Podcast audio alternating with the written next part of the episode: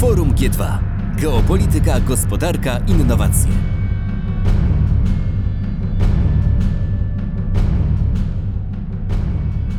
Dzień dobry Państwu. O, teraz się słyszymy. Ja się nazywam Elżbieta Osowicz. Mam przyjemność poprowadzić panel dotyczący innowacji w medycynie. Szpital 4.0 to jest konik pana profesora Piotra Wrzecioniarza. On zacznie nasz e, panel właśnie. Myślę, że w tym składzie możemy spokojnie rozpocząć operację na otwartym sercu. Profesor Marian Zymbala nam to zagwarantuje, że wszyscy pacjenci przeżyją. Mamy e, kilka zmian drobnych e, w tych podpisach, więc ja tylko uzupełnię, że naszymi gośćmi są, bo skład się e, zmieniał, e, dr Adam Maciejczyk, prezes Polskiego Towarzystwa Onkologicznego, jednocześnie dyrektor Dolnośląskiego Centrum Onkologii. Dzień dobry. Dyrektor Piotr Pobrotyn, dyrektor największego na Dolnym Śląsku Uniwersyteckiego Szpitala Klinicznego we Wrocławiu. Profesor Tomasz Zatoński, prorektor, nowy, młody prorektor Uniwersytetu Medycznego, e, nowa funkcja do spraw budowania relacji współpracy z otoczeniem Uniwersytetu Medycznego. E, profesor e, Marian Zembala, kardiochirurg, transplantolog, dyrektor Śląskiego Centrum Chorób Serca w Zabrzu, były minister zdrowia. Panie profesorze, bardzo dziękuję, że pan do nas także przyjechał. Z z nami także profesor Wojciech e, Witkiewicz, postać kultowa dla Wojewódzkiego Szpitala Specjalistycznego przy ulicy Kamieńskiego we Wrocławiu. I nie tylko. Pan profesor przyprowadził z sobą swoich e, doskonałych e, fachowców, bez których pewnie ten szpital nie miałby takich sukcesów, jakie ma. Ja przedstawię króciutko. Bernard Zając, anestezjolog. Dzień dobry panu to właśnie dzięki między innymi Pana e, pracy słyszeliśmy niedawno o niesamowitym sukcesie, utrzymywaniu w stanie wegetatywnym młodej kobiety. Udało się urodzić e, zdrową dziewczynkę po 22, Panie doktorze? 22 tygodniach utrzymywania w tym stanie. E, Daniel Soliński, rezydent radiologii. Bernard, nie, Tomasz Roleder, kardiolog. Panowie także opowiedzą o tym, e, co innowacyjnego robicie e, w szpitalu przy Kamieńskiego.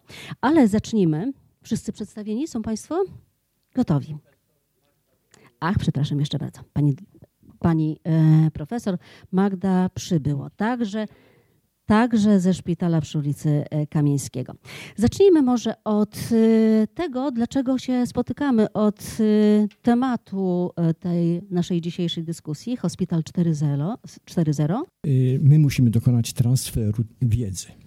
Proszę Państwa, no wiadomo, że nauki techniczne wyprzedzają wszystkie inne nauki mniej więcej o 10 lat. To my najpierw wymyślamy komórki, a dopiero po 10 latach ludzie badają, w jaki sposób użytkowanie komórek wpływa na społeczeństwo. To my w laboratoriach znajdujemy promienie rentgena, a dopiero 20 lat później te promienie rentgena są wykorzystywane praktycznie. Tak jest w tej chwili absolutnie każdej dziedzinie. Ja pamiętam, panie profesorze, taką dyskusję z profesorem Winklerem, rektorem Uniwersytetu e, w Wiedniu. On wrócił z Princeton University. Ja wtedy wróciłem ze Stanfordu. I w trójkę siedzieliśmy i rozmawialiśmy. I on powiedział, że on, będąc rektorem jednej z najlepszych uczelni w Europie, on ocenia, że ten uniwersytet jest około 10 lat za Stanami Zjednoczonymi pod każdym względem. Pan pracuje w tej robotyce już ponad 30 lat i pewnie pan to potwierdzi.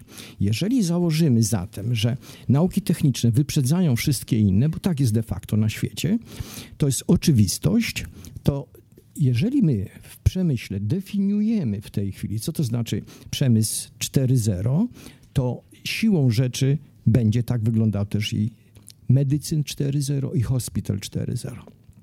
Kiedy to się stało? W roku 2000 y, myśmy mieli wielki program w Europie pod tytułem Doganiamy Stany Zjednoczone. W roku 2010 Unia Europejska y, powiedziała, nie udało się. W ciągu 10 lat dystans w stosunku do Stanów Zjednoczonych się powiększył. W związku z tym zaczęto analizować dlaczego. I wtedy po raz pierwszy w roku 2011 pojawia się koncepcja tego przemysłu 4.0 I natychmiast, już nasze były spotkania już bezpośrednio u pana w gabinecie, zaczęliśmy się zastanawiać, czy można dokonać transferu wiedzy technicznej do świata medycyny. I wtedy w roku 2015 myśmy powiedzieli tak, trzeba będzie zrobić właśnie tą, y, y, tą medycynę czwartej generacji, czy szpital czwartej generacji. Pierwszą konferencję, panie profesorze, zrobiliśmy w roku 2015, rozmawialiśmy, w 16 zrobiliśmy. I pan pokazywał Da Vinci, a ja marzyłem o tym, żeby zrobić właśnie ten szpital czwartej generacji. Robiliśmy cztery konferencje. W tym roku zamiast tej konferencji, proszę Państwa, jest to spotkanie na G2 y, z wiadomych względów. I na czym to polega, żeby odpowiedzieć pani redaktor na, na to pytanie podstawowe? Te wszystkie y, rozwiązania, które my znamy, na przykład z fabryk Mercedesa, Volkswagena, y, które funkcjonują już nawet na Dolnym Śląsku, bardzo łatwo można zaimplementować do y, obsługi pacjenta. Jeżeli mówimy o roboty, totalnej robotyzacji każdego w zasadzie rodzaju ludzkiej działalności, o tym mówiliśmy nawet dzisiaj na porannych panelach, to tak samo będzie i tutaj. No i myśmy zdefiniowali sobie na Politechnice Wrocławskiej parę takich tematów, które chcieliśmy robić. Robiliśmy rozeznanie. Byliśmy u pana prezesa Pobrotyna z apteką zrobotyzowaną. Przez dwa lata robiliśmy rozpoznanie, kto w Europie ma najlepsze zrobotyzowane apteki. Robiliśmy rozpoznanie na całym świecie i znaleźliśmy te rozwiązania, które istnieją. Potem rozmawialiśmy o asystence pielęgniarki, czyli jak my to mówimy tak nieładnie, sztuczną pielęgni sztucznej pielęgniarce. Razem z doktorem Rajkowskim, nie wiem, czy gdzie jest pan doktor na sali, jest tutaj pan doktor Rajkowski, e, napisaliśmy projekt na zbudowanie takiej pielęgniarki. W ubiegłym roku już na tej konferencji byli ludzie z całej Europy i wszyscy przyjechali, żeby posłuchać o szpitalach czwartej generacji. I, i, a, a, co się stało w lutym? W lutym ci ludzie dzwonili do mnie, czy my mamy sztuczną pielęgniarkę we Wrocławiu, bo oni kupią, dając cztery razy więcej niż poprzednio rozmawiali. Czyli ta pandemia spowodowała, że ludzie zapragnęli tej robotyzacji szpitalnej. I stąd, y, pani redaktor, to jest odpowiedź. Marzymy o tym, ale jesteśmy w stanie to zrobić. O tym, jak to, co naukowcy wymyślają, to, co w pracowniach, w laboratoriach, wkracza do naszych szpitali za chwilę, ale chciałabym zacząć od pana profesora Mariana Zembali, bo kiedy 30 kilka lat temu przeszczepialiście e, po raz pierwszy serce, to wtedy mówili, to się nie da. Panie profesorze, od tamtej pory wiele rzeczy się dało, ale co trzeba było zrobić? Jaką trzeba było mieć determinację, żeby właśnie przekraczać te granice? Szanowni Państwo, po pierwsze bardzo dziękuję za zaproszenie. Byłbym próżny, gdybym zaczął bezpośrednio od odpowiedzi na, na to pytanie. Pozwólcie, że powiem, przywołam inne zdarzenie, bardzo pasujące do dzisiejszego spotkania. Otóż, proszę Państwa, e, na, nawiązując do znanego przysłowia, cudze chwalicie, swego nie znacie, sami nie wiecie, co posiadacie. Tak się składa. Jestem daleki od szybkich ocen i egocentryzmu, ale chcę powiedzieć, że już niedługo, 23 października, a więc za, za niedługo, będziecie Państwo mogli korzystać z tego w formie dostępu internetowego w Śląskim Centrum Chorób Serca w Zabrzu które z dumą reprezentuję jako jego dyrektor, e, odbędzie się bardzo wielka uroczystość z udziałem najważniejszych osób w państwie. Tak jest. Otóż będziemy świętować sukces wrocławianina. Mówię jako człowiek, który blisko jest związany uczuciowo, emocjonalnie z Wrocławiem. Wszystkie moje dzieci urodziły się we Wrocławiu. Tutaj skończyłem studia. Mówię o panu profesorze Tomaszu Cieszyńskim. To jest ten człowiek, którego dziadek był powstańcem styczniowym, ojciec twórcą polskiej stomatologii, a on, Tomasz Cieszyński, chirurg zespołu profesora Brosa, jednocześnie chemik i krystalograf, geniusz, geniusz, którego myśmy wtedy nie dostrzegali w tej formie, we współpracy z wybitnymi wrocławskimi fizykami. A jakże? Z profesorem Relederem, tak jest, wytyczakiem, którego, do którego nie mogę dotrzeć, jeżeli Państwo moglibyście mi pomóc, proszę, innymi, skonstruował pierwszy w świecie, powtarzam, pierwszy w świecie, sondę do badań wewnątrzsercowych serca, zapoczątkowując nową erę diagnostyki chorób serca, echokardiografię, bez której nie wyobrażamy sobie dzisiejszej nowoczesnej medycyny, nie tylko kardiologii. Proszę Państwa, ten Tomasz Cieszyński był twórcą ośmiu patentów, z tego sześć także w Stanach Zjednoczonych. Miałem przyjemność, mówię to, współpracować z nim kilka lat e, w tej jego małej kanciapie na ulicy Kiry Skłodowskiej u pana dyrektora Pobrotyna, gdzie zajmowałem się e, zastosowaniem mieści szkieletowych we wspomaganiu niewydolnego serca. Wtedy wiele osób pukało się w głowę. Mówi, słuchajcie, to jest utopista. Czas pokazał, że skromny Cieszyński miał rację. Ale nie będę mówił. Ja potem e, w ślad za Carpentier, który to zrobił w Paryżu, zrobiłem kardiomioplastykę w Polsce. Nie o tym chciałem powiedzieć. Otóż będziemy wspólnie ze środowiskiem politechników, zapraszam Państwa drogą e, telemedyczną, udostępnię za sprawą organizatorów dostęp, żebyście świętowali wielkie, wielką postać, symbol e, otwarcia na innowacje. Przecież nie chcę opowiadać o jego biografii, usłyszycie Państwo, ale przecież tak się rodzą wynalazki. Zgadzam się z tym wstępnym komentarzem pana profesora Wrzeci, Wrzecinarza, e, że aby dokonał się postęp, musi być idea. Idea rodzi się najczęściej wtedy, kiedy nie potrafimy my, czasem próżni, czasem mało próżni, pomóc choremu, bo medycyna nie nadąża i tak było i będzie, prawda? Albo jak to się dzieje, że nagle ktoś traci rozum i mówi, że komórki macierzyste działają wszędzie.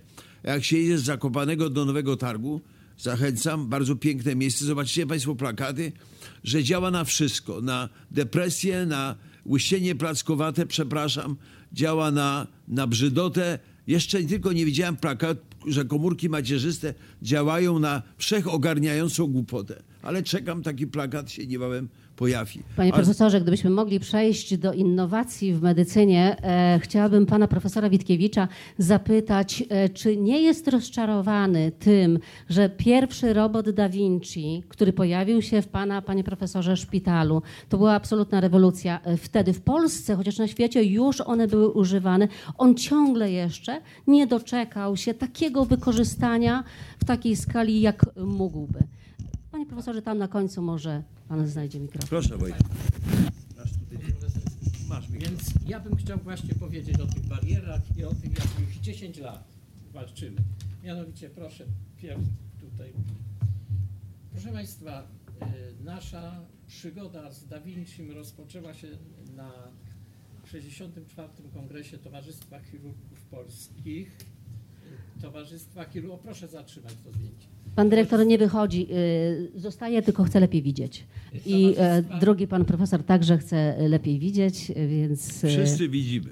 Tak. Towarzystwa Chirurgów Polskich i to właśnie ci ludzie podjęli decyzję, jak zgłosiłem wniosek, że po pre pierwszej prezentacji w Polsce tej najnowocześniejszej technologii XXI wieku postanowiliśmy, że zostanie on wprowadzony do Polski. Proszę zapamiętać, wśród tych wielu wybitnych chirurgów jest profesor Wallner, o którym będę mówił jeszcze potem, bo który wtedy też głosował za tym. Więc w tym czasie, y, po tym kongresie podjęliśmy taką decyzję po rocznych zmaganiach, bo główna bariera wprowadzania innowacji, tej innowacyjnej metody tkwiła, tak jak ja dzisiaj na to patrzę, w postępowaniu biurokratyczno-mentalnym, które hamowało ten rozwój.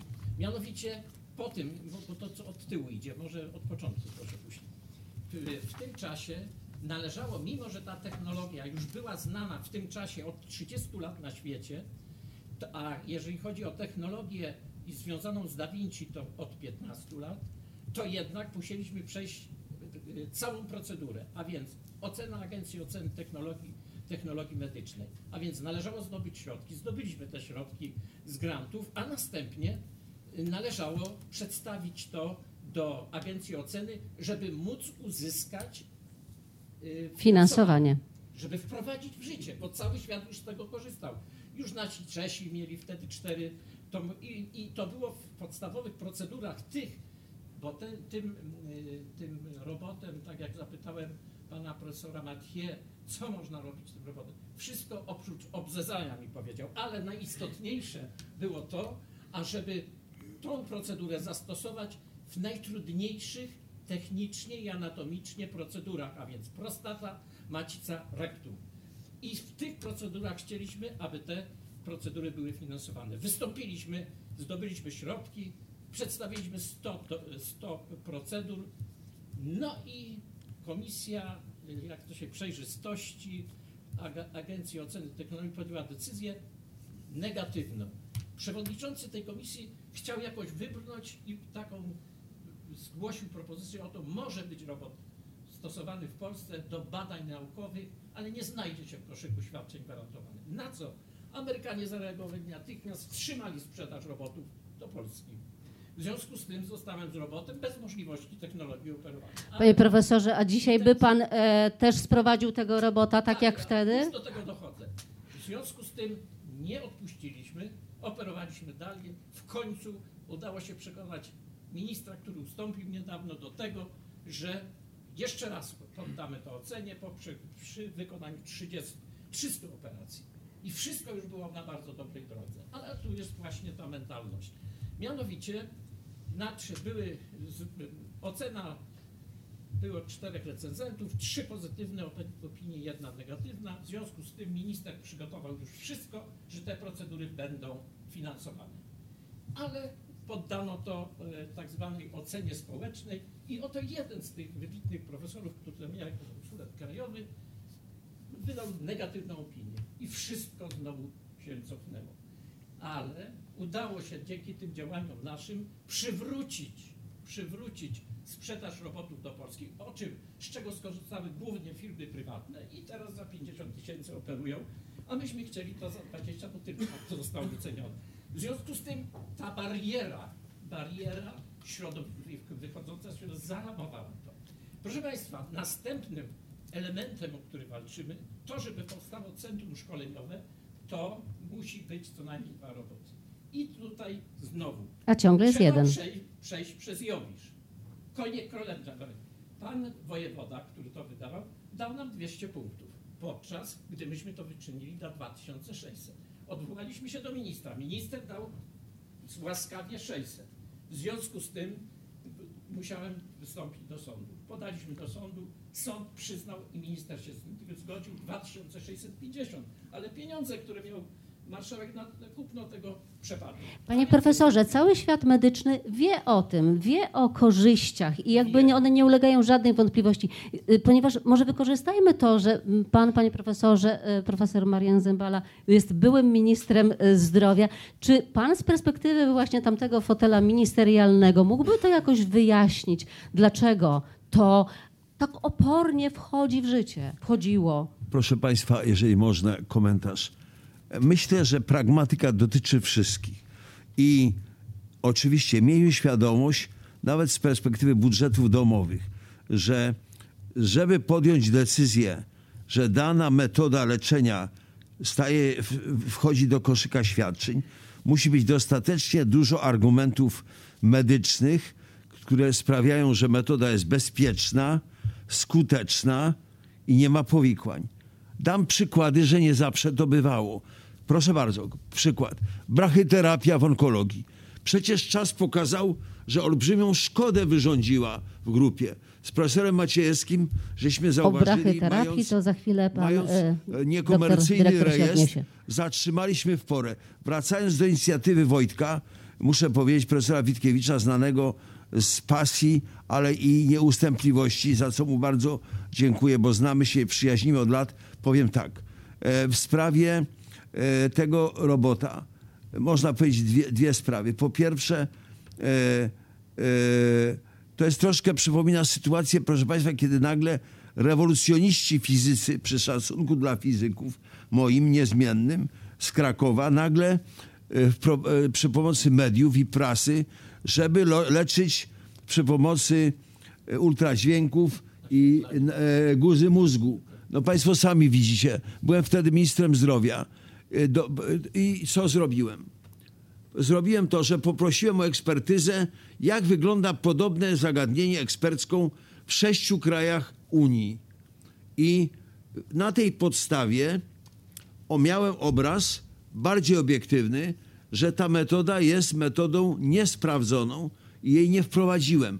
A jeżeli doszło do tego, że e, fizyk, przy całym szacunku dla fizyka, ma decydować o wskazaniach pacjenta z guzem mózgu, to wkraczamy w obszar prawie graniczący z jatrogenną działalnością. A więc, droga pani redaktor, primum non nocere jest prawdą, ale z primum non nocere nie może nam zatrzymywać miejsca na postęp.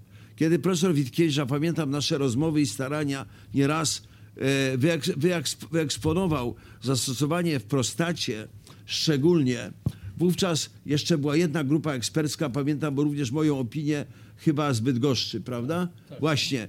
Wtedy opinia pra, sprawa przesunęła się dalej, aczkolwiek jeszcze wymagało, czy zasób środków będzie taki, który pozwoli na to. Oczywiście Państwo dobrze w tym gronie wiecie, że najłatwiej przenieść pieniądze na prywatnego pacjenta, jeszcze jak mu się powie, że bez tego pan nie przeżyje, to sprzeda wszystko, ale musimy się czymś różnić od Bangladeszu. Przepraszam, szanuję Bangladesz. W związku z tym reasumując, wierzę w pragmatyzm i rozwiązania, które są możliwe i wprowadzamy. Ale jedna uwaga.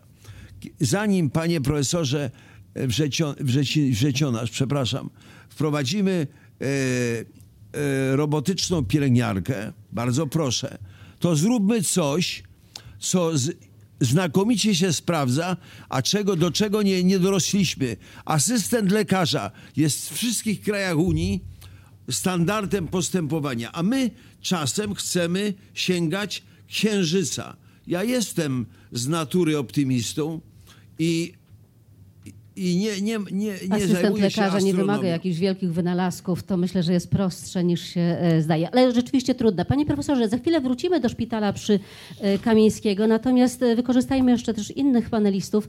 Dyrektor Piotr Pobrotyn, Uniwersytecki Szpital Kliniczny we Wrocławiu.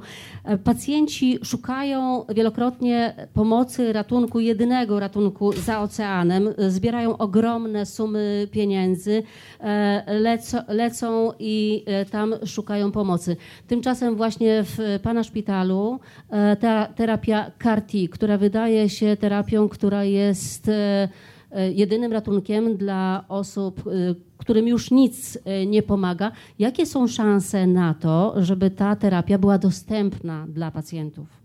Znaczy ja się tak przysłuchiwałem i panu profesorowi Proszę bliżej do jako- mikrofonu. Jako mojemu nauczycielowi, ja jestem wychowankiem pana profesora, bo miałem 12 lat przyjemność współpracować z panem profesorem, pana profesora Zembale, pana ministra znam równie długo. I powiem tak, to odpowiedź na pytanie jest prosta. Po pierwsze, proszę Państwa, jest ograniczona ilość środków finansowych w Polsce, nawet jak ich będzie dwa razy tyle, to dalej będzie ograniczone. I tutaj rozsądek i odpowiedź na pytanie wcale nie jest takie, taka prosta. Był czas, gdzie mówiliśmy o kosztach pośrednich, bo to było modne. Te koszty pośrednie to jest coś, co powinniśmy rozpatrywać na porządku dziennym. Jedna terapia CAR-T, o której pani redaktor zapytała, to jest życie dla dziecka, które nie miało najmniejszej szansy, żeby żyć. To, to jest około 400 przypadków akuratnie w tym typie choroby, o którym my mówimy. Pytanie, czy stać jest państwo polskie, żeby 400 osób uratować, czy żeby 400 osób skazać na e, niepowodzenie medyczne. No ponad milion złotych to jest zabieg, ale ja odpowiem tak, jeżeli to nie będzie tylko w szpitalu, który ja mam przyjemność i na uniwersytecie, który reprezentuje pan e, rektor Zatoński, realizowane, tylko będzie to realizowane w rekomendowanych 30 jednostkach. Jeżeli to nie będzie 400 przypadków, tylko rozszerzymy to o te wskazania, które są, to terapia nie będzie kosztowała milion złotych, tylko będzie kosztowała 50 tysięcy albo 70 tysięcy. Jeżeli zainwestujemy w naukę 150 milionów skutecznie w Polsce i będziemy w stanie sami produkować karty, to ta terapia będzie kosztowała 20 tysięcy. To jest ścieżka, do której musimy zmierzać. Bariery wejścia. To jest kryterium, o którym powiedział pan profesor Witkiewicz. Czyli to jest to, żeby przekonać e, decydentów, którzy niekoniecznie mają wiedzę medyczną. Ta wiedza zresztą ekspercka jest bardzo rozproszona w Polsce. Ona jest bardzo rozbudowana również w czasie. My realizujemy te świadczenia w ramach środków fundacji bądź innych zbiórek publicznych, nie są w koszyku świadczeń gwarantowanych. Bardzo innowacy- innowacyjna, bardzo, bardzo nowatorska technologia. Ja ją porównuję z wprowadzaniem antybiotyków do leczenia chorób e, na świecie, gdzie ludzie umierali, jak e, mieli zakażenie bakteryjne, a potem zaczęli żyć. To my mamy do czynienia z tego typu dzisiaj rewolucją, jeżeli chodzi o zmianę podejścia do medycyny. I uważam, że chyba systemowo trzeba nauczyć się albo zrobić rewizję powrotną do tego, żeby liczyć koszty pośrednie, czyli koszty zaniechań, ile wydajemy w innych obszarach przez to, że daną techniką nie leczymy, że danej informatyzacji, robotyzacji czy innowacyjności nie wprowadzamy i powiem Państwu, że to jest do wyliczenia. Przecież to są proste rachunki ekonomiczne, oczywiście za procesem medycznym, który musi być bardzo do, dokładnie opisany tym e, alternatywnym. No ja liczę głęboko na polską produkcję kart i uważam, że to jest przyszłość dla, dla naszych pacjentów i dla, tym dla szpitala który jest podległy Uniwersytetowi Medycznemu, który jest w, gdzieś w ścieżce konkursu, bo dzisiaj w Polsce to się dzieje, Agencja Badań Medycznych ogłosiła ten konkurs, czyli jest świadomość, to nie można nie zauważać, że nasi decydenci widzą potrzebę innowacyjności i to jest dobra ścieżka. Nie kupowanie gotowego produktu bardzo drogie, drogiego, tylko wejście w własną innowacyjność, własną technologię. Panie dyrektorze, y, czasem opowiadają pana lekarze o innowacyjnych operacjach na skalę rzeczywiście e, Polski, pierwsze w Polsce czy e, pierwsze e, w Europie, ale mam wrażenie czasem, że to jest dla jednego pacjenta, bo nie ma już pieniędzy na to, żeby zrobić redaktor, to. brutalna, brutalna prawda i odpowiedź? No mamy bardzo tani personel, proszę Państwa. Zabieg w Stanach to jest y, 60, 100, 150 tysięcy dolarów dla operatora. W Polsce to jest 60, 70, 100, 150 zł za godzinę stawki. Inwestycja w innowacyjność, w robotykę, w usprawnienie napotyka na gigantyczny problem tego, że u nas w strukturze kosztów koszty personelu per saldo. To bo jesteśmy tak ustawieni w strukturze wynagrodzeń, nie mają punktu odniesienia do stanów, o których mówimy o innowacyjności, ale trzeba powiedzieć, że tam są gigantyczne pieniądze. To nawet nie ma się w ogóle z czym porównać. Prawdą jest to, ja pamiętam pana profesora Rutowskiego, który operował sploty barkowe, jak opiniowaliśmy wyjazd pacjenta, małego dziecka do Mayo Clinic, żeby zoperować zabieg za około pół miliona dolarów. Zadano pytanie naszemu urzędowi tutaj, Czy nie można tego robić tu? nie, dlaczego chcą wysyłać dziecko, skoro oni tak ściągną profesora Rutowskiego od nas do tego, żeby operował w Jacksonville na, na Florydzie. No więc y, różnego rodzaju tych sytuacji jest więcej, ale sprawa nie jest y, taka polska. Mamy to, o czym mówili panowie. Mamy gigantyczny potencjał intelektualny. E, Mamy, Zaprosiłabym teraz e, mamy gigantyczny dyrektora. potencjał technologiczny w onkologii, w chirurgiach, w kardiochirurgiach. Rudowski już nie żyje, prawda? I ja, ja myślę, że bariera, bariera wejścia, bo jak ktoś słyszy 400 pacjentów po milion czy po półtora miliona złotych, to Jed- ja powiem jedną tak, to uwagę. jest, to jest dwuletnia, Adwocem. dwuletnie wy, dwuletni koszt wyprodukowania własnego systemu karti i sprowadzania go do, do racjonalnego rachunku kosztów. I To za dobrze. chwilę, za chwilę przechodzimy do DCO, a jeszcze adwocem Jeżeli profesor można Zembala. adwocem, drodzy Państwo, pamiętajcie, że zawsze był ktoś z wyobraźnią.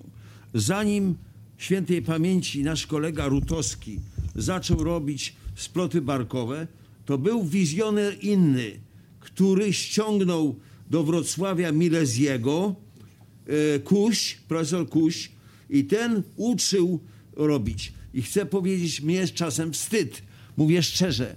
I bardzo nad tym boleję, że tak się łatwo zbiera zbiórki i za granicę za granicą, operacje za granicą. To jest wstyd. Dlatego, ponieważ nikt w Polsce nie chciał robić przeszczepów płuc, oczywiście, że nie, bo wszyscy tylko wielkie, piękne słowa. Ja je sam zacząłem robić dzisiaj jesteśmy trzecim ośrodkiem w Europie. I pierwszym, jeżeli chodzi o przeszczepy serca w Europie. Nie tylko pod względem ilości, ale jakości. To jest nie tyle moja zasługa religii, zasługa moja, a teraz od dwóch lat już docenta Michała, mojego syna, tak się składa. I nawet jeżeli niektórym to nazwisko przeszkadza. I do czego zmierzam? Więc drodzy Państwo, my musimy w kraju uczyć młodych ludzi. Warto podejmować nowe wyzwania. I tego uczył także świętej pamięci Rutowski, Milezji i nasi uczył Bros i my uczymy innych. A więc droga pani, żeby się wspiąć na szczyt, musi być przewodnik, który powie, bracie kochany, musisz na ten szczyt wejść. A jak ty nie, nie chcesz, to ja znajdę drugiego, który chce, któremu się chce. I on na ten szczyt wejdzie. A Na moją szczyty- rolą jest mu pomóc. Na szczyty musi się wspiąć dyrektor Dolnośląskiego Centrum Onkologii we Wrocławiu. On się już wspiął, Adam e. Maciejczyk, dlatego że ma niezwykle trudną sytuację, ponieważ szpital jest wiekowy, stary, niezwykle ciężko tam się e, leczy pacjentów, natomiast macie tam mega nowoczes- nowoczesne e, sprzęty, takie, których chyba nie powstydziłby się żaden szpital inny w Europie. E, Tak, dziękuję za ten wstęp, bo właściwie już nic nie muszę mówić. E, Absolutnie nie da się tego włączyć niestety. Może pomogę. A czekaj, teraz muszę się, bo to innowacja jednak, Tak, takie trudne zadanie, ale e, widać udało się. dlatego trzeba wsparcia technicznego. E, ale Stary nie, nie szpital, sprzęt, nowy e, sprzęt. Z całym szacunkiem leczy tylko lekarze z użyciem sprzętu i no, to chcę podkreślić, bo znam mnóstwo szpitali w Polsce i to wcale nie takich dużych, które mają znakomity sprzęt, ale nie potrafią go właściwie użyć, e, co więcej nawet go czasem nie wypakują. I to, co e, dla mnie jest bardzo istotne, to to, co dzisiaj tutaj się przewijało już przez tą dyskusję, czyli racjonalne myślenie o tej innowacji, czyli myślenie o tych osobach, dla których jest ta innowacja, czyli o pacjentach. E, Tu przewijał się też wątek e, Agencji Oceny Technologii Medycznych, e, teraz się nazywa i-taryfikacji, w której, i to muszę uspokoić wszystkich, jest znakomita grupa analityków, która potrafi w tej chwili ocenić, która technika w jaki sposób jest wprowadzona w, w jakim kraju i potrafi ocenić, w jaki, jakie są nawet koszty ponoszone przez budżet, jeżeli taka technologia zostanie wprowadzona. I ta agencja, to zresztą jest grupa takich analiz z, z dziedziny HTA, czyli analizy możliwości wdrażania technologii, i jest też w Polsce bardzo dobrze oceniana. Y, Ta, ta grupa HT-owców, bo tak się mówi kolokwialnie o tych osobach, to są jedni z bardziej cenionych fachowców w Europie. I e, oni też oceniają nie tylko technologie lekowe, e, jakie leki powinny być wprowadzone, ale również techniki nielekowe. I ta, akurat mam e, zaszczyt z nimi współpracować w różnych projektach, w związku z tym byłem zadziwiony, jak daleko jesteśmy w tym zakresie rozwinięci. Panie dyrektorze, jestem ciekawa, na ile to, co naukowcy wymyślają w swoich laboratoriach i za co dostają nagrody, choćby zespół Politechniki Wrocławskiej, która właśnie w zeszłym tygodniu dostała e, nagrodę za innowacyjne e, rozwiązania, jeśli chodzi o nanotechnologie, nanocząsteczki, na ile e, rzeczywiście pacjentki czy pacjenci Dolnośląskiego Centrum Onkologii mogą korzystać z tych najnowocześniejszych terapii. No tu jest problem e, translacji, czyli prze- przeniesienia tej, tej nauki do, do praktyki. To, e, w tym akurat Polska nie jest e, liderem i to myślę, że najlepiej pan profesor z Politechniki wie, jak, jak to jest trudne, bo to właśnie dotyka naukowców z branży technicznej ten problem. E, Po to między innymi e, planujemy inkubator przedsiębiorczości onkologicznej przy budowie nowego szpitala onkologicznego, po to, żeby ułatwić e, uczelniom, nie tylko medycznym, nie, tylko naukowcom pracującym na uczelniach medycznych, ale również technicznych, stworzenie takiej, takiego miejsca, gdzie oni mogą się po prostu realizować. To teraz przejdźmy do uczelni medycznej. Uniwersytet Medyczny we Wrocławiu, prorektor Tomasz, profesor Tomasz e, Zatoński. E, Pan na uczelni ma nową funkcję do spraw budowania relacji i współpracy z otoczeniem Uniwersytetu Medycznego. Co to znaczy tak naprawdę? Mógłby Pan wyjaśnić? Na Pani redaktor, szanowni państwo, y, to jest y, funkcja, która y, umożliwia mi realizowanie tego, co zawsze wydawało mi się takie ważne we Wrocławiu, mieście ogromnych możliwości i wielkiego potencjału, w którym należy kojarzyć osoby, które chcą razem pracować i dać im możliwość. Zanim odniosę się do tego, co już było powiedziane, to chciałem powiedzieć, że właśnie Uniwersytet Medyczny, Uniwersytecki Szpital Kliniczny kierowany przez pana e, dyrektora Piotra Pobrutyna to są miejsca, w których innowacje powinny być na porządku dziennym i to są miejsca, które powinny być poligonem dla nowych technologii. I z takich rzeczy, które powstały ostatnio, Covibot, to jest pomysł Politechniki, e, zespołu doktora Szreka, czyli robot wyjęty żywcem z filmów e, Gwiezdne Wojny, który jeździ po szpitalu i sterylizuje nasze pomieszczenia z urządzeniem najnowszych technologii, czyli e, The Future is Now. To się dzieje w tej chwili. I to jest współpraca między Politechniką, która ma know-how i szpitalem, który tak naprawdę jest miejscem, w którym możemy to zastosować, sprawdzić i e, opisać w sposób naukowy. Kolejny projekt, który realizujemy w, e, ze zespołem e, Politechniki, kierowanym przez pana profesora Bauchanowskiego, to jest ExoSuit. To jest e, urządzenie elektroniczne, które zakładamy na pacjenta i to urządzenie monitoruje mm, stan pacjenta, przekazując masę informacji niedostępnych normalnemu badaniu medycznemu. Czyli po raz kolejny to się dzieje w tej chwili. Właśnie współpraca z otoczeniem, czyli trzecie kryterium strategii, którą w tej chwili mamy mamy realizować, to jest to, abyśmy pożytkowali naszą wiedzę i nowoczesne technologie na potrzeby mieszkańców miasta, regionu i oczywiście wszystkich, którzy mogą z tego korzystać. Bardzo cenię wszystko, co powiedział pan profesor Witkiewicz, który jest pionierem w chirurgii robotowej i osobą, która ma niezaprzeczalnie najważniejsze E, miejsce i stanowisko w skali kraju, a wręcz Europy, jeśli chodzi o wdrażanie tej technologii. Tylko mówimy o technologii, która ma już kilkanaście lat. I w tej chwili, jeżeli myślimy o e, chirurgii robotowej, to powstają nowe kierunki. To są te kierunki, tak jak kiedyś technologia kosmiczna zeszła na Ziemię i wszyscy z niej dzisiaj korzystamy, tak w tej chwili w technologii robotowej Da Vinci jest tym pierwszym robotem, najbardziej rozpoznawalnym, ale mamy masę firm, firm i, i, i produktów. To są produkty e, Zimmer Rosa Biomet, Walter Lorenz Arm, to jest Monarch e, Platform. To są dedykowane węższym specjalizacjom w laryngologii, którą reprezentuję. To to jest na przykład robot do e, transoralnej chirurgii e, onkologicznej w, w zakresie jamy ustnej, gardła do bronchoskopii, do operacji przełyku. Tak samo poświęcone urologom, artroskopiom, u ortopedów i tak dalej, roboty, które są dedykowane jednostkom. Wtedy koszt takiego robota, koszt jego eksploatacji, zakupu, wykorzystania są mniejsze, a możliwości te same, co w dużych urządzeniach. A one są? Dedykowane. No one są y, na rynku, czyli tak naprawdę to są te kierunki, które to, ja bym chciał y, rozwijać.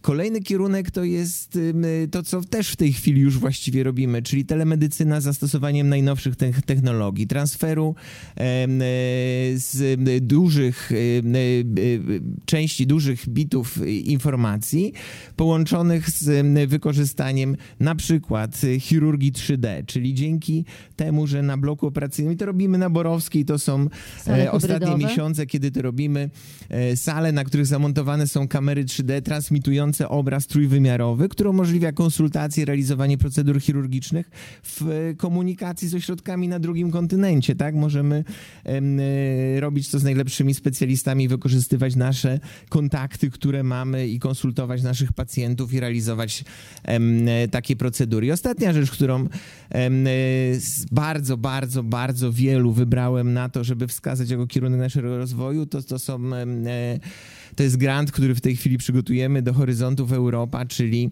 e, taka telemedycyna z zastosowaniem urządzeń przenośnych.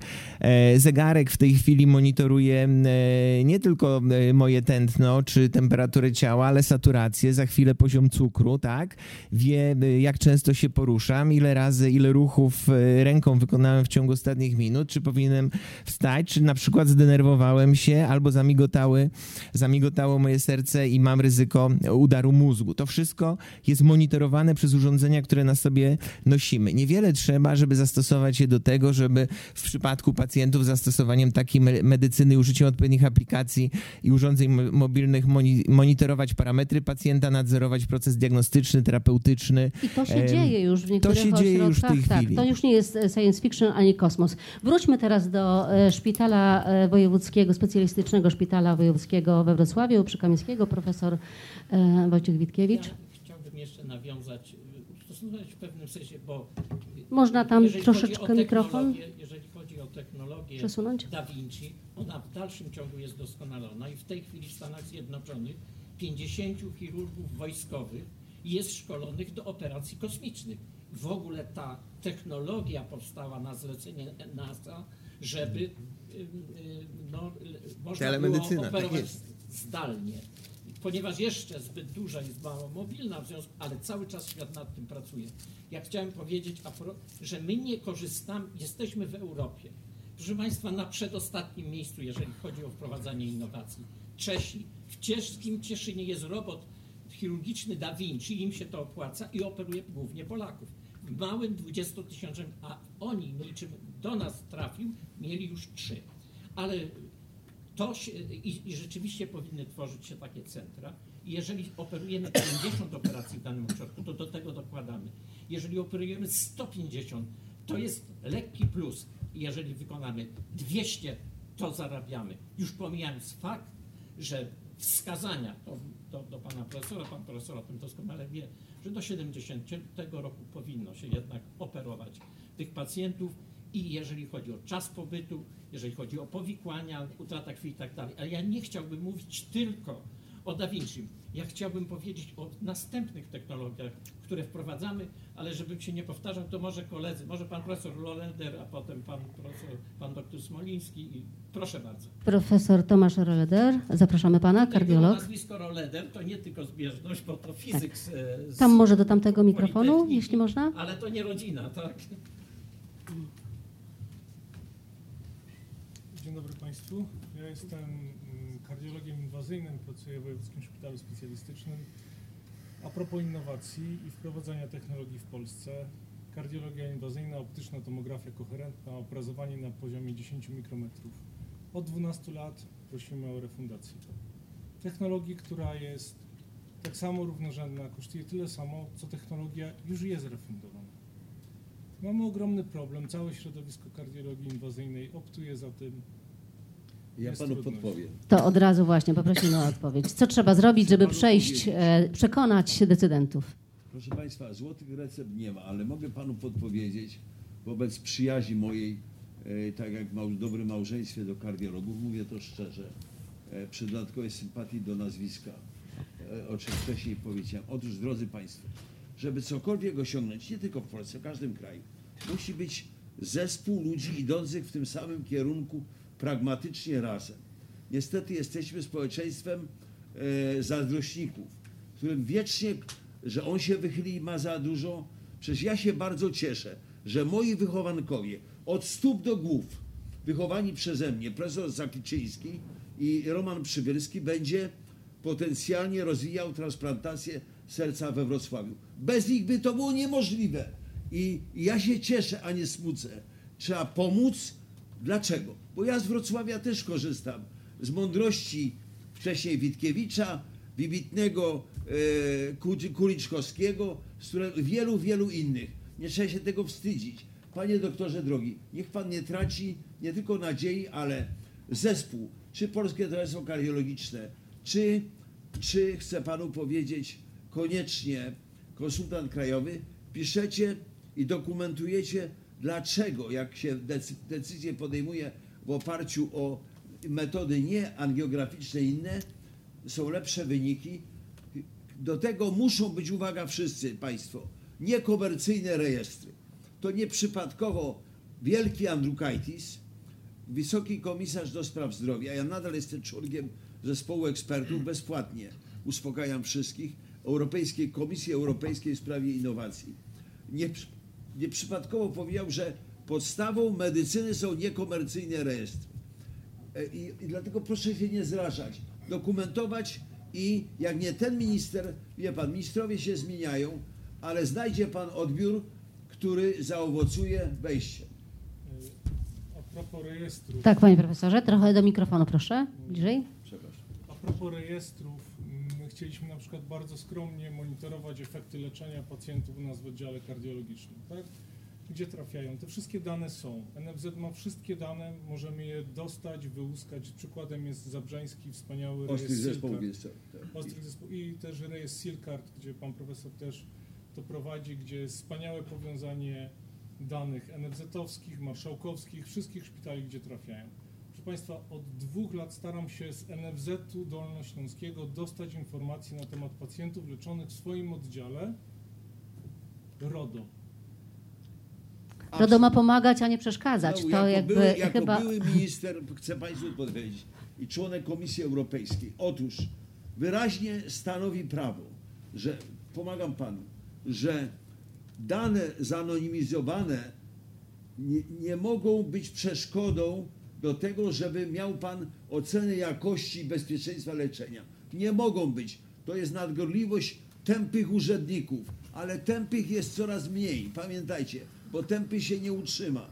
Więc w związku z tym spokojnie, panie doktorze, niech pan nie traci ducha. Wchodzi kolejny rejestr, którego jesteśmy bardzo dumni, ogólnopolski kardiologiczno-chirurgiczny przestewnikowych zabiegów zastawkowych serca. Ale proszę państwa, kamyczek do naszego ogródka.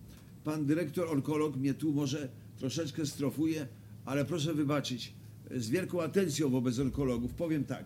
Jak byłem ministrem zdrowia, nie muszę się niczego wstydzić, to środowisko onkologów zażyczyło sobie 800 tysięcy złotych na rejestr, który ma, miałby powstać w oparciu, uwaga, o dane z kart zgonu. No trzeba konia, z rzędem temu, kto by wierzył w wiarygodność kart zgonu. To, nie, to jest niemożliwe, musi być standard rejestru audytowań. Niech pan się nic nie martwi. Głup, głupota zginie, mądrość wygrywa coraz szybciej. Zapraszam Państwa, ja organizatorom udostępnię. Będzie ciekawa sesja rejestrów. Będziemy również o tym mówić. Ja Pana osobiście zaproszę, bo nazwisko Releder musi tam zaistnieć. Jak mówimy o Wielkim Cieszyńskim, muszę Państwu jako wrocławianin i tutaj ukłony dla profesora Łazarkiewicza i wielkiego Brosa, który zawsze mówił, Marianku, do mnie, jak byłem młodym chirurgiem, chirurgii porządnej, to ty się od nas wielu nauczysz, ale głowę tę kaką ma tylko Cieszyński, jak wszystkie nasze głowy. I on mi, mu, i mówi, masz u niego być, a jak długo ja się pytam? Miesiąc, dwa, trzy, mówi, trzy, cztery lata. I proszę Państwa, ale to trzeba być wielkim brosem z wyobraźnią. Niech Pan się nie martwi, szacunkiem dla środowiska. A żeby Tutaj- spuentować troszkę to, co Państwo mówiliście. Dzisiaj w medycynie sercowo-naczyniowej, nie będę mówił o sobie, bez nowych technologii nie moglibyśmy ratować chorych 70-letnich, jak Pan wie, 80-letnich, 90-letnich dzięki TAWI i wszystkim technikom. Oni na drugi dzień stają i, tak. i idą do domu, proszę Państwa, i chodzą. Natomiast ma Pan rację, nasz prowadzący, że zróbmy coś wreszcie, żeby polscy producenci, już są, firma Barton, żeby TAWI było dostępne w Polsce. A dlaczego nie? My jesteśmy dużo gorsi. Nie jesteśmy. To jeszcze, panie profesorze, to jeszcze może wykorzystajmy gości, którzy też do nas przyjechali. Przepraszam. E, doktor e, Bernard Zając, e, Wojewódzki Szpital Specjalistyczny imienia przy ulicy Kamieńskiego, anestezjolog. Jak u Was e, wykorzystywane są e, nowoczesne technologie? Sprzęt, który e, jest na intensywnej terapii, przypomina czasem kosmiczne wyposażenie statku kosmicznego. Tak, sprzęt wykorzystywany na intensywnej terapii to są zdecydowanie takie, można powiedzieć, twarde sprzętowe dowody innowacji, już stosowane rzeczywiście w ciężkiej dosyć medycynie. One ratują życie i pomagają na co dzień. Natomiast tak przysłuchując się całej dyskusji, bo to jest najbardziej interesujące w tym wszystkim, mówimy o poziomie wejścia w innowacje. Ja też jestem innowatorem osobiście, prowadziłem kilka projektów takich innowacyjnych z dziedziny techniki, medycyny. E, Mam z tym do czynienia od co najmniej kilkunastu lat. Myślę, że od gdzieś 2003 roku kilka takich produktów również stworzyłem. Wiem, gdzie są problemy, mam wrażenie, niejednokrotnie to wyczuwam. E, W dużych sprawach trzeba się zastanowić, czy bardzo dużymi środkami pomagamy bardzo niewielu i zastanowić się nad dystrybucją tych środków wtedy w sposób właściwy. To jest to, o czym tutaj pan profesor mówił e, również. E, W jaki sposób zadysponować te środki, żeby jak najbardziej efektywny sposób pomagać ludziom, bo po co Hospital 4.0? Po co, po co to ma być? Tak naprawdę musimy zejść do tego porządku. To ma rozwiązać po prostu, rozwiązać pewne problemy na poziomie podstawowym, na poziomie pacjenta. I nie chodzi o 200 pacjentów, tylko chodzi o wiele tysięcy osób. I to, co nas tutaj, tutaj pan profesor Zembala powiedział o asystencie lekarza. Krótko na ten temat. Jadąc tutaj y, na spotkanie z państwem, słyszałem reklamę w radiu. Y, Pracuj dla Amazona, dostaniesz 20 zł brutto za godzinę, darmowy dojazd i opiekę socjalną. 20 zł brutto, przeliczając, to jest 3-400 brutto prosto miesięcznie za jeden etat. Ile zapłacimy asystentowi medycznemu i kto w takim razie to będzie, z jakim poziomem to będą mentalnie ludzie, z którymi będziemy mogli współpracować na takim poziomie. Nad tym się naprawdę trzeba poważnie zastanowić wtedy. Ile wtedy zapłacimy? I w takiej sytuacji ile płacimy technikom RT radiologii w tym momencie, ile płacimy laborantom, ile płacimy y, pielęgniarkom. To są podstawowe również problemy, które zatrzymują innowacje. I jeszcze, e, adwokatem? Panie profesorze, a już e, proszę o przygotowanie pana Daniela e, Solińskiego, rezydenta Oczywiście. radiologii. Pan E, także może opowiedzieć państwa, o tym, co nowego w Po szpitalu. pierwsze, nie gaście ducha. W związku z tym nie gaśmy inicjatywy Hospital 4.0, zanim ona powstanie, bo byłoby to niepotrzebne, niezamierzone, wręcz szkodliwe. Natomiast pana uwagę, kolego, przyjmuję z zainteresowaniem, od razu uspokajam. Asystent zabiegowy lekarza powinien zarobić lepiej jak średni zarobek pielęgniarki. Ale to chyba nie chodzi o będą, asystenta, Sekundę, e, e, będą, sekundę. Będą rekrutowani głównie z ratowników. Mogę mówić o tym śmiało, bo osobiście spowodowałem, że zarobek pielęgniarki w Polsce jest zarobkiem już zupełnie innym niż kiedyś był wcześniej i problemu z pielęgniarkami mamy mniej niż mieliśmy wcześniej. Można było, można, tylko się wielu nie chciało. Były, przecież nie, nie byli indolentami, tylko im się po prostu nie chciało. E, W związku z tym, wracając do stwierdzenia, e, e, ma pan rację, mówię o intensywnej terapii, ale pamiętajmy, wie pan, to nie przypadek. Proszę zobaczyć, musimy patrzeć, dobrze, że pan zwrócił uwagę na market, na rynek, na zapotrzebowanie. Co się dzieje w krajach, które są przed nami? W tym roku, drodzy państwo, procent z- naboru na asystenta zabiegowego lekarza, PA, jest o 300% większy w Hiszpanii, Norwegii, Włoszech. Dlaczego?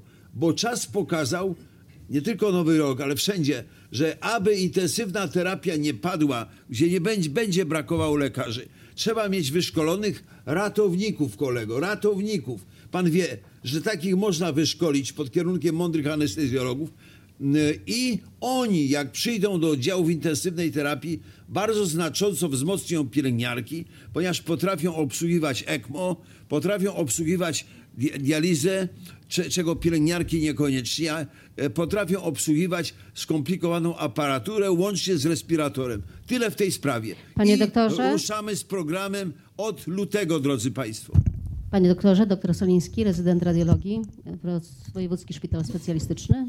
E. Dziękuję za zaproszenie. Może właśnie temat druku 3D jest dobrym podsumowaniem e, całej dyskusji, dlatego że nawiązując do, do mm, słów pana profesora z początku, że musi minąć około 20 lat do zastosowania technologii w, w medycynie czy, czy w, w, e, ogólnie na rynku. Mamy taką sytuację, że pierwsze druki 3D były zastosowane w medycynie około roku właśnie 99 ubiegłego wieku, czyli mamy około 20 lat. Technologia jest tania, ze względu na to, że jest patenty z, z drukarek 3D czy z, czy z technologii nie, jest, nie są już e, obostrz- nie, są obo- nie ma już tych patentów, tak? Czyli mamy łatwy dostęp do sprzętu, mamy łatwy dostęp do materiałów i możemy tak naprawdę stosować e, technologię do pomocy pacjentom. E, troszeczkę też nawiążę, dokładnie, nawiążę też troszeczkę do ekonomii.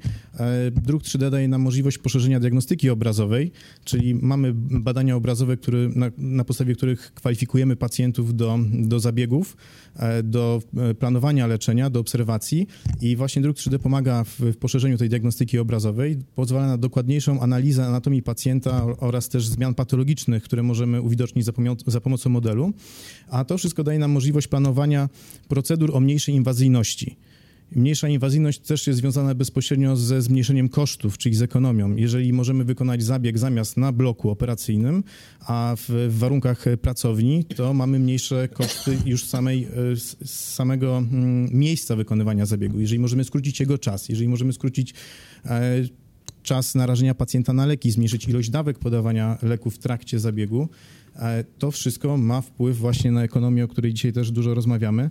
E, My w, w szpitalu w, od 2019 wykorzystaliśmy druk do e, leczenia przede wszystkim tętniaków, tętniaków naczyń trzewnych, tętnicy śledzionowej, tętnic nerkowych, tętnicy wątrobowej, pnia trzewnego. Oraz przy zatorowości płucnej, naczyń płucnych. To był też jeden taki mm, zabieg, który wykonaliśmy z To jest kardiologami model, interwencyjnymi. czy to, tak, to, już co jest na model. zdjęciu? Tutaj Państwo widzicie po lewej stronie w badanie obrazowe tomografii komputerowej z mm, modelem wirtualnym, a następnie model, który został wprowadzony na salę operacyjną brudny, ale był w, w okolicach stołu i pokazywany operatorowi w celu nawigowania. Tutaj na slajdzie y, widzimy, jak mniej więcej promieniowanie, to jest taka wizualizacja, jak promieniowanie przechodzi przez tkanki organizmu i jak wygląda właśnie ten model w, w pozycji od boku. E, I tak też wygląda mniej więcej, można sobie wyobrazić, e, układ naczyniowy pacjenta po badaniu kontrastu. Więc widzimy, że nie jest łatwo przeprowadzać e, zabieg, gdzie w rzędzie mamy kilka naczyń. Natomiast tutaj mamy mm, jeszcze taki jeden przykład leczenia tętniaka tętnicy nerkowej, zastosowanie modelu mm, druku 3D, gdzie pacjent z zabiegu, który miał zostać wykonany inwazyjnego wyszczepienia nerki i, i zaopatrzenia tętniaka poza organizmem pacjenta, został przeprowadzony mm, endowaskularnie, czyli wewnątrz, wewnątrznaczyniowo. w ciągu godziny, zamiast na przykład 6 godzin. Samo skrócenie czasu to była oszczędność kilku tysięcy złotych. Kiedyś trzeba było się domyślać, co tam się może wydarzyć, a teraz wszystko już e, wiadomo, przed jeszcze zabiegiem. E, profesor Piotr e, Wrzecioniarz, myślę, że powinniśmy zbliżać się do podsumowania, bo nasz czas już dobiega końca. Panie profesorze, jakie wnioski można byłoby wyciągnąć? Ja chciałbym, Sekundkę. ja chciałbym y, po- podziękować przede wszystkim za y, te głosy y, zawodowców, bo ja nie jestem lekarzem, natomiast przyszedłem tutaj reprezentować środowisko techniczne. Powiem wprost, że na Politechnice Wrocławskiej jest kilkanaście osób, które są zafascynowane technologią dla medycyny. Ja Współpracujemy z nimi. Ja, ja, ja, już, ja już po- powoli będę odchodził w cień. Natomiast chciałbym, żeby ci wszyscy, którzy na Politechnice Wrocławskiej tym się zaj, zajmują, żeby oni mieli szansę wdrożenia tego wszystkiego. I chcę nawiązać do tego, co mówił pan dyrektor Pobrotyn i pan y, dyrektor y, Ma- Maciejczyk. O wszystkim na pewno zadecyduje cena, jak normalnie w każdym biznesie. Jeżeli zrobimy e, rozwiązania, które będą tańsze, efektywniejsze również i społecznie, to na pewno one zwyciężą. A powiem wprost, że technologie XXI wieku, one wszystkie są tańsze i dlatego one wchodzą w Stanach Zjednoczonych, w Niemczech, w Japonii, że one są po prostu tańsze i efektywniejsze. Więc tego procesu się nie zatrzyma. I teraz do pana, panie dok- do, doktorze, mam mam y, pewną propozycję. Mianowicie, jeżeli w Polsce są młodzi ludzie, którzy chcą wdrażać te technologie, a jednocześnie pan będzie budował wzorcowy szpital onkologiczny dla całego kraju. W związku z tym, y, z enuncjacji prasowych wiem, że to będzie około 700 milionów złotych. Więc jeżeli tak, to ja proponuję nie z tych pieniędzy, które pan dostanie, żeby pan nie musiał na te nowe technologie te pieniądze kierować, tylko razem, żeby były, panie rektorze, one, żeby była dodatkowa pula 10% od tej kwoty, czyli 70 milionów złotych z NCBIR-u na rozwój technologii medycznych we Wrocławiu. I to chciałbym złożyć jako swój wniosek do wniosków z tego panelu. Proszę Państwa, ponieważ organizatorzy już nas e, proszą o kończenie tego, tej dyskusji, proponuję, żeby dalsze rozmowy prowadzić już e, w kuluarach. Bardzo dziękuję Państwu za udział. Przypomnę, naszymi gośćmi byli e, dr Adam Maciejczyk, dyrektor Dolnośląskiego Centrum Onkologii, profesor Marian Zymbala, kardiochirurg słynny, jak wszyscy wiedzą, profesor Wojciech Witkiewicz, ciągle młody duchem, innowator, który e, do pionu stawia wielu młodych, e, którym dodaje skrzydeł. E, Profesor, profesor Tomasz Zatoński, dyrektor Uniwersyteckiego Szpitala Klinicznego Piotr Pobrotyn, Bernard Zając, anestezjolog z Wojewódzkiego Szpitala Specjalistycznego we Wrocławiu. Z tego szpitala także Daniel Soliński, rezydent radiologii i profesor Tomasz Roleder. Bardzo, bardzo Państwu e, dziękuję. Zapraszam już do kuluarów, do e, rozmów. Forum G2. Geopolityka, gospodarka, innowacje.